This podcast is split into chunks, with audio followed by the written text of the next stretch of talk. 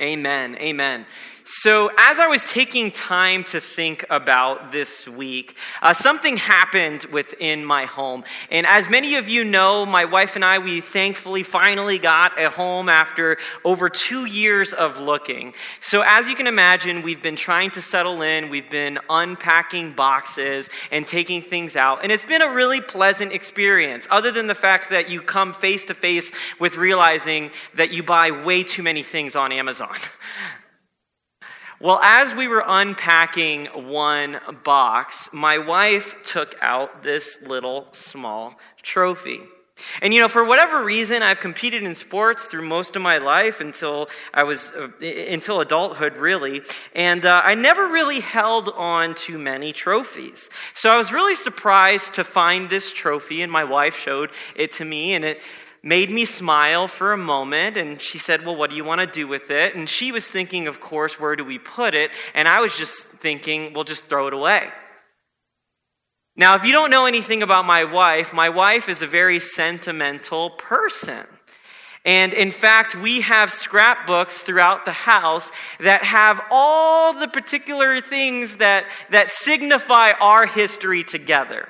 She's held on to the first time we got a movie stub, the first time we went to Disney World and were given a ticket, the first time that I gave her a balloon, the first time that I gave her a card. She's cataloged and kept those memories and cherished them. Where me, I look at this and I go, oh, that's nice, and then I throw it away. but what this trophy represents is nothing too spectacular. It was just a, about five years ago or so, um, I decided to enter into a 5K race, and I took third place. And that was pretty cool at that time, but for me, I've just kind of moved on from that thought.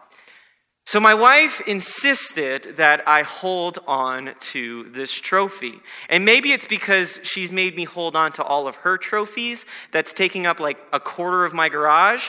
But either way, she told me to hold on to this trophy.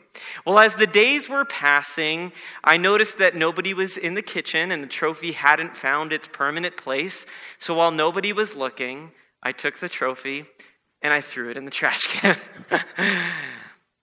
And not even a half an hour later, my wife goes to throw something away when I hear her yell out, Oh my goodness, how did it get here?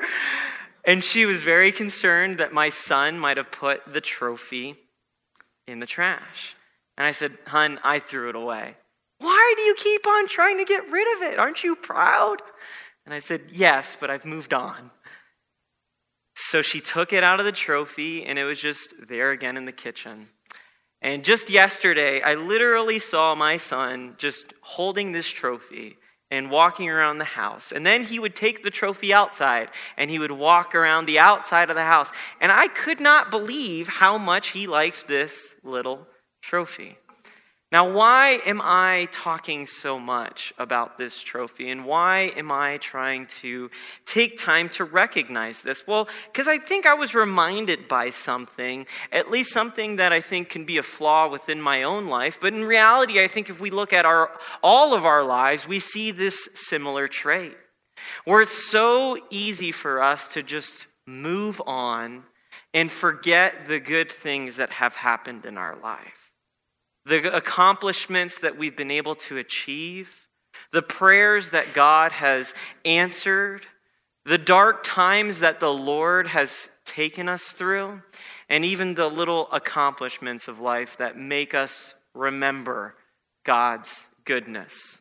Well, today we're going to take some time to open the pages of Joshua and look at those accomplishments, but not in any particular a person's life, but in the whole entire nation of Israel. So again, I open, I invite you to open up to Joshua chapter 4. And we're going to be reading today from verse 1 through 9. We'll just be skipping around a bit. So Joshua 4, verses 1 through 9 is we're going to be in today. So, verse 1 says this When the whole nation had finished crossing the Jordan, the Lord said to Joshua, Choose 12 men from among the people, one from each tribe and tell them to take up 12 stones from the middle of the Jordan, from right where the priests are standing, and carry them over with you and put them down at the place where you stay tonight. Now, this might seem like an odd request, right? And if we don't know the book of Joshua, or more importantly, if we don't know the books that preceded Joshua, it's, it's hard to really appreciate this moment. To really grasp why God is interrupting their travels and their journeys across the Jordan River to just collect stones from the ground and pile rocks together. I mean, after all, when you think about piling rocks, it's not something that normal people do. Maybe, maybe a child does it, but to take time to just pile rocks and gather 12 stones together doesn't seem like it should be on the top of priorities of what God should command a nation to do. But really, if we understand the context of Joshua, then we would come to know that this moment, whether the people realized it or not, was pivotal for the nation of Israel. It was a culmination of God making good on his promise. You see, years before, generations ago, this promise began, began with a person named Abraham. Abraham was given a word from the Lord that he would be a great nation and that his descendants would be many. But as oftentimes as life goes, the picture of what God tells us and the reality that we sometimes experience can feel like two different images, right? If you were here a few weeks ago for Palm Sunday, I preached on this point with the sermon Expectations That Fail Us. And if you don't tune into our podcast, I encourage you to just type in our church name and, and, and tune in weekly for those messages. But the Lord oftentimes, and in life, we oftentimes see a different picture of what God might be speaking into our lives and the reality of our experience. Because you see, even though Abraham was promised to have descendants that would be numerous and many, what do we know of the person of Abraham? Well, for one, he was of old age, and so was his wife. And there were some obstacles there that the Lord needed to overcome. And if that wasn't difficult enough, you fast forward the narrative a little bit, and what ends up happening next? Instead of Israel becoming a great nation, Israel is a subjugated nation under who? Egypt. The people are living as slaves. Is that really fulfilling God's promise?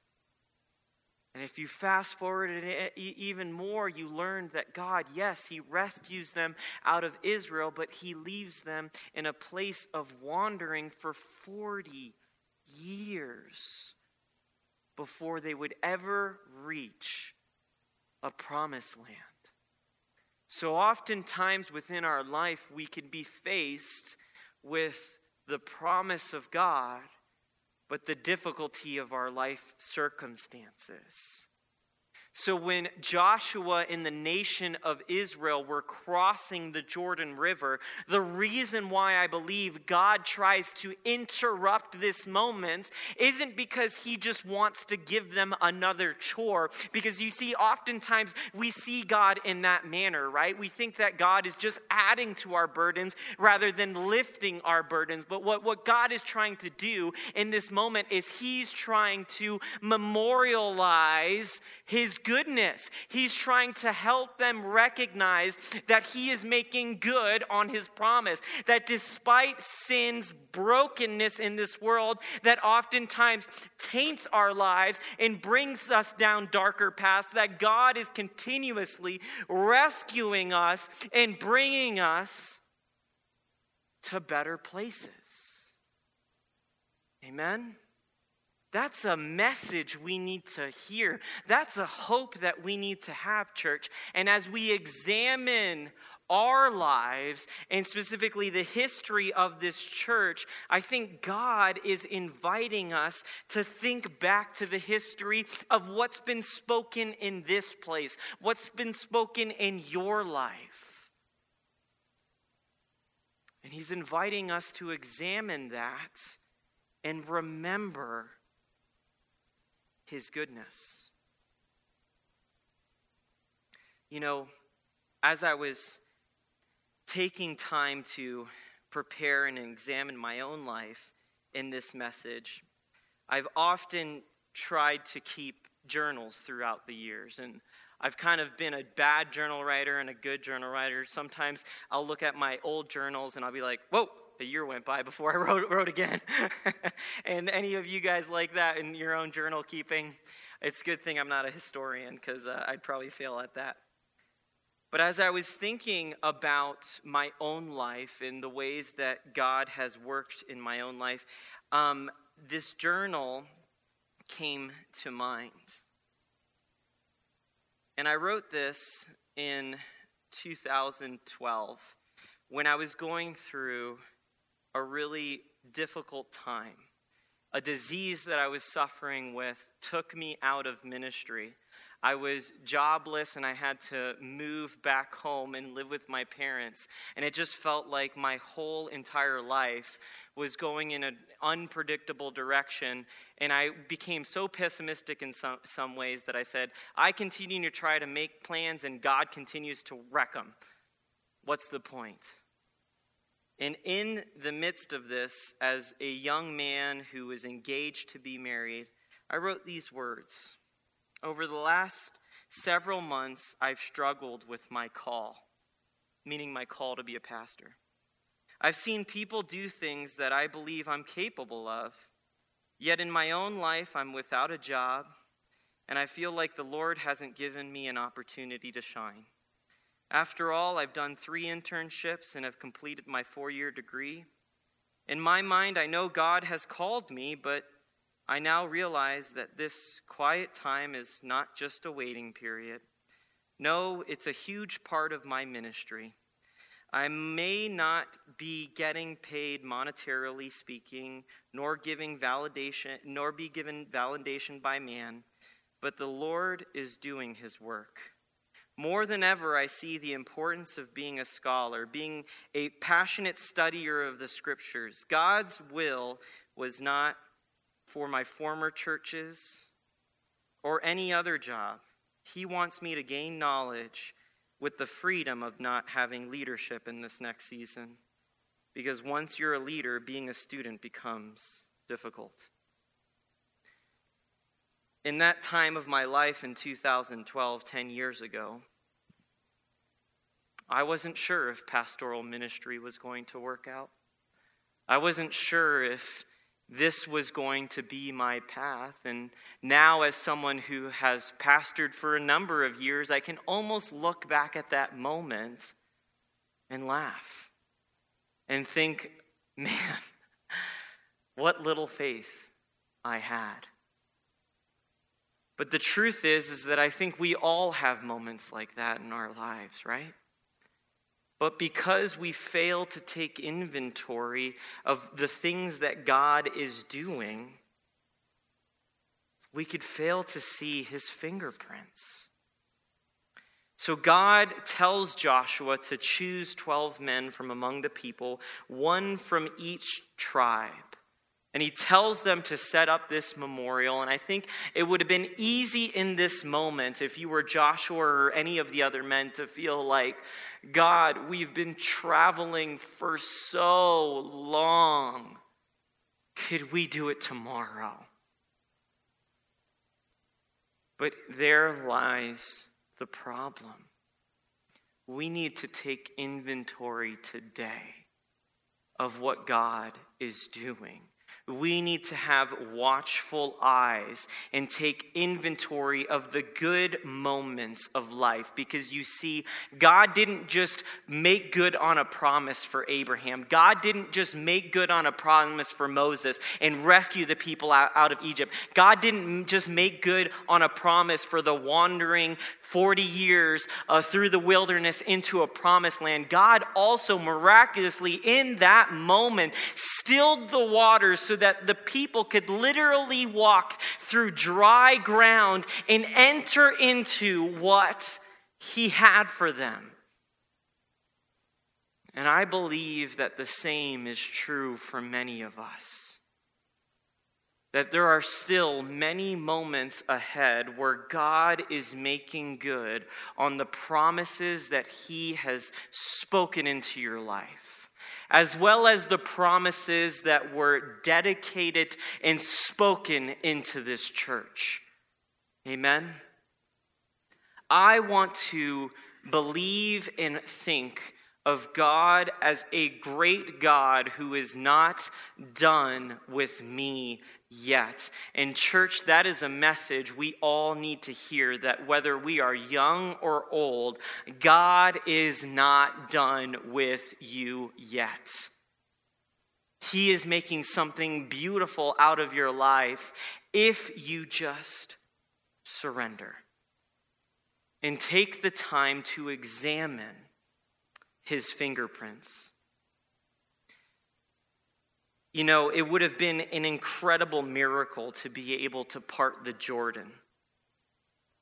But I think what is more incredible about this story is just being able to realize that at times in life, it may take generations, but God makes good on his promise. Philippians 4 8 says this, and I was thinking about this scripture yesterday as I was asked to end the prayer, and I decided to withhold from reading this scripture in order to share it with you today. And it says this Finally, brothers and sisters, whatever is true, whatever is noble, whatever is right, whatever is pure, whatever is lovely, whatever is admirable, if anything is excellent or praiseworthy, think about such things. You see, I believe that God wants us to set our minds on the good things of this world. And that is, in very many ways, a command from God.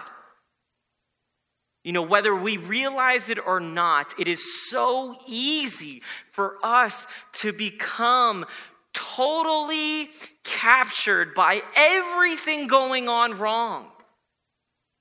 Whether it's when we turn on the news or when we think of our own situation.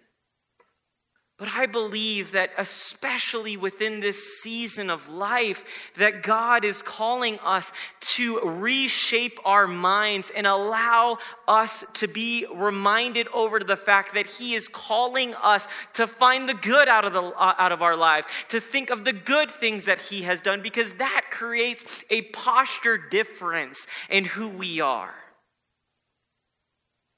Some of us have been holding on to negative thoughts, to doom and gloom, to how little we have versus how often and how faithful God is at meeting our needs. In church, I believe that this is truly the heart of why we're even celebrating our 35th anniversary, is because it is us taking the time to remember God's goodness.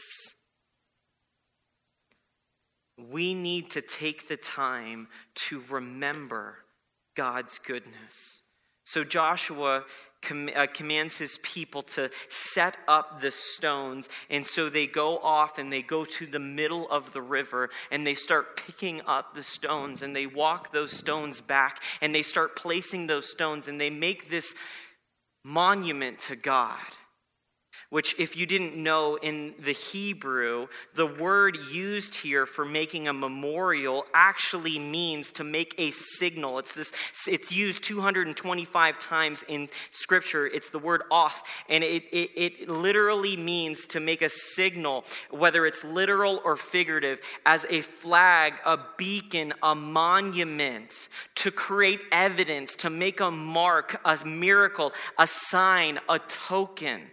And there we see, at least within the original language, that God wants the people to take time to make this monument. So, why? Because we as individuals are prone to forget, but God is faithful to remind us of His goodness.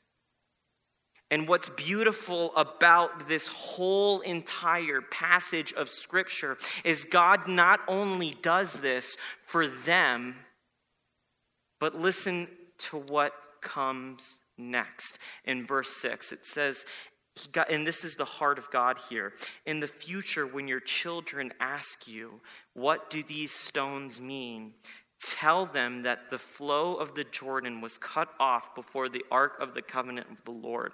When it crossed the Jordan, the waters of the Jordan were cut off. These stones are to be a memorial, a beacon, a monument, evidence to the people of Israel forever. And, church, this leads me to my big idea for today and that is this let your life be a monument to God. Let your life be a monument to God.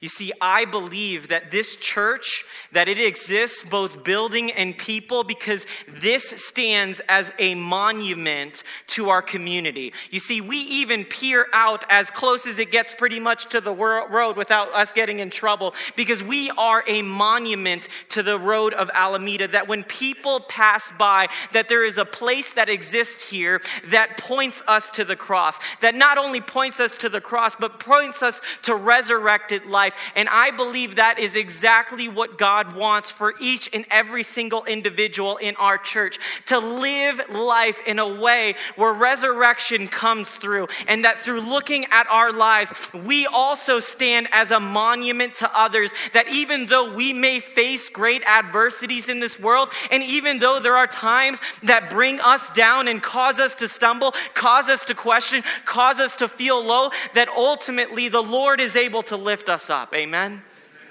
And that through him lifting us up, we get to do what? We get to be the memorial. We get to be the oth to other people. We get to be that signal, that beacon, that evidence of God's goodness. Have you ever thought of yourself like that? That you are a monument? That you are in evidence to God's goodness? Because make no mistake, we need to see more of it.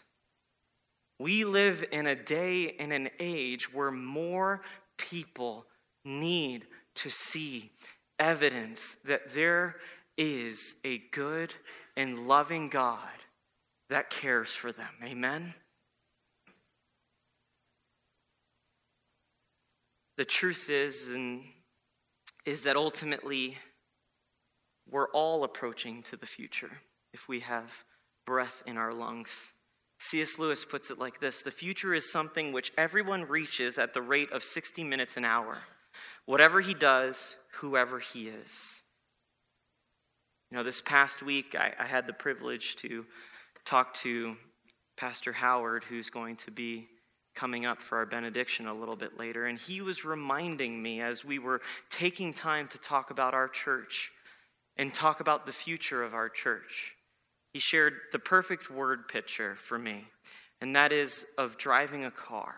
When you're driving your car, and I'll put this picture on the screen, by design, what's larger, the rear view mirror or the windshield?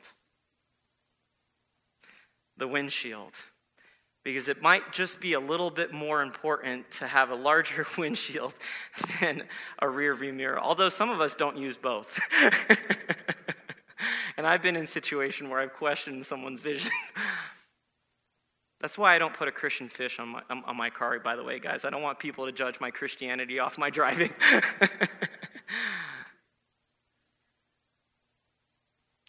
but as I think about the 35 years the challenge that I have for you today is what will the next look like? What will the next 10 years, 5 years, 10 years, 15, 20 look like here at this church? I'm so proud that we are taking time to look behind us. If you were here yesterday, you couldn't help but be encouraged by seeing God's fingerprints over this place. But now, the question that I ask ourselves today is what's ahead? What's ahead? And I think a part of answering that question it begins by seeing ourselves as a monument, a monument to God. You are a monument to God. This church is a monument to God. And, church, I want us as a people to continuously be in that posture because I believe that when we are doing that, that the Holy Spirit is contagious. That people want to be where God is moving because they are, eh, because, because we are already so fed up with the world has to offer us. And I believe that as we continue to think about what the next days of this church looks like, I want to continue to hear stories, as we've told them in the past, of being able to meet people in the crossroads of their lives, being able to help bring health where there is brokenness, being able to help feed and meet real needs in people's lives. And I believe that God wants to empower those kinds of stories in and through us if we yield ourselves to the Holy Spirit and if we allow ourselves to truly exist as a monument unto Him. Amen. Will you do that for me?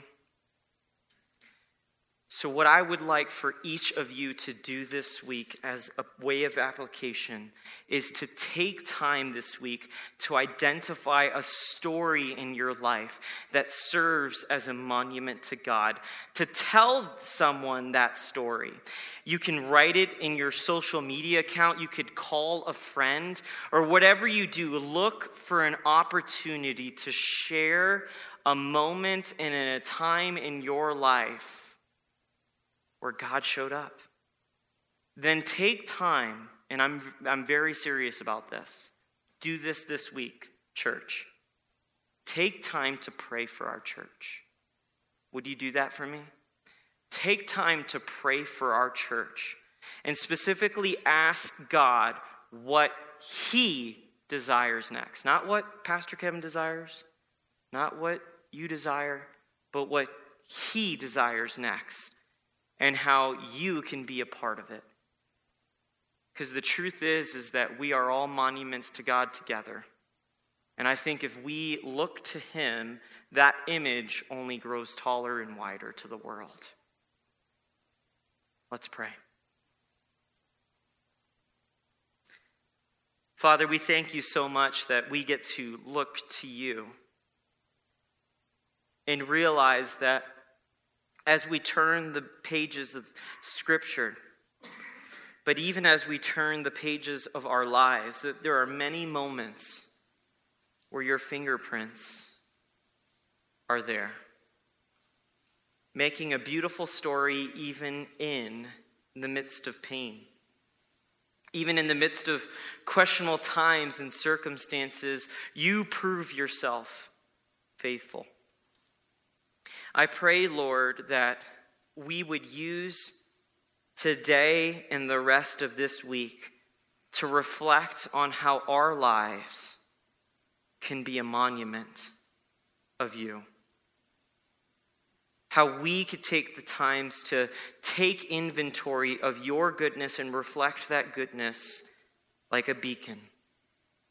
to others. Father, we thank you for what you've done in this church in the past 35 years. And Lord, we pray for the next. We pray that you would, that you would arrest us with visions, with dreams of what you want to do in and through our lives. Father, you're not done with us yet, and I believe that you are calling every man and woman and family in this church to participate in this beautiful endeavor of being the kingdom of God to the world that needs it.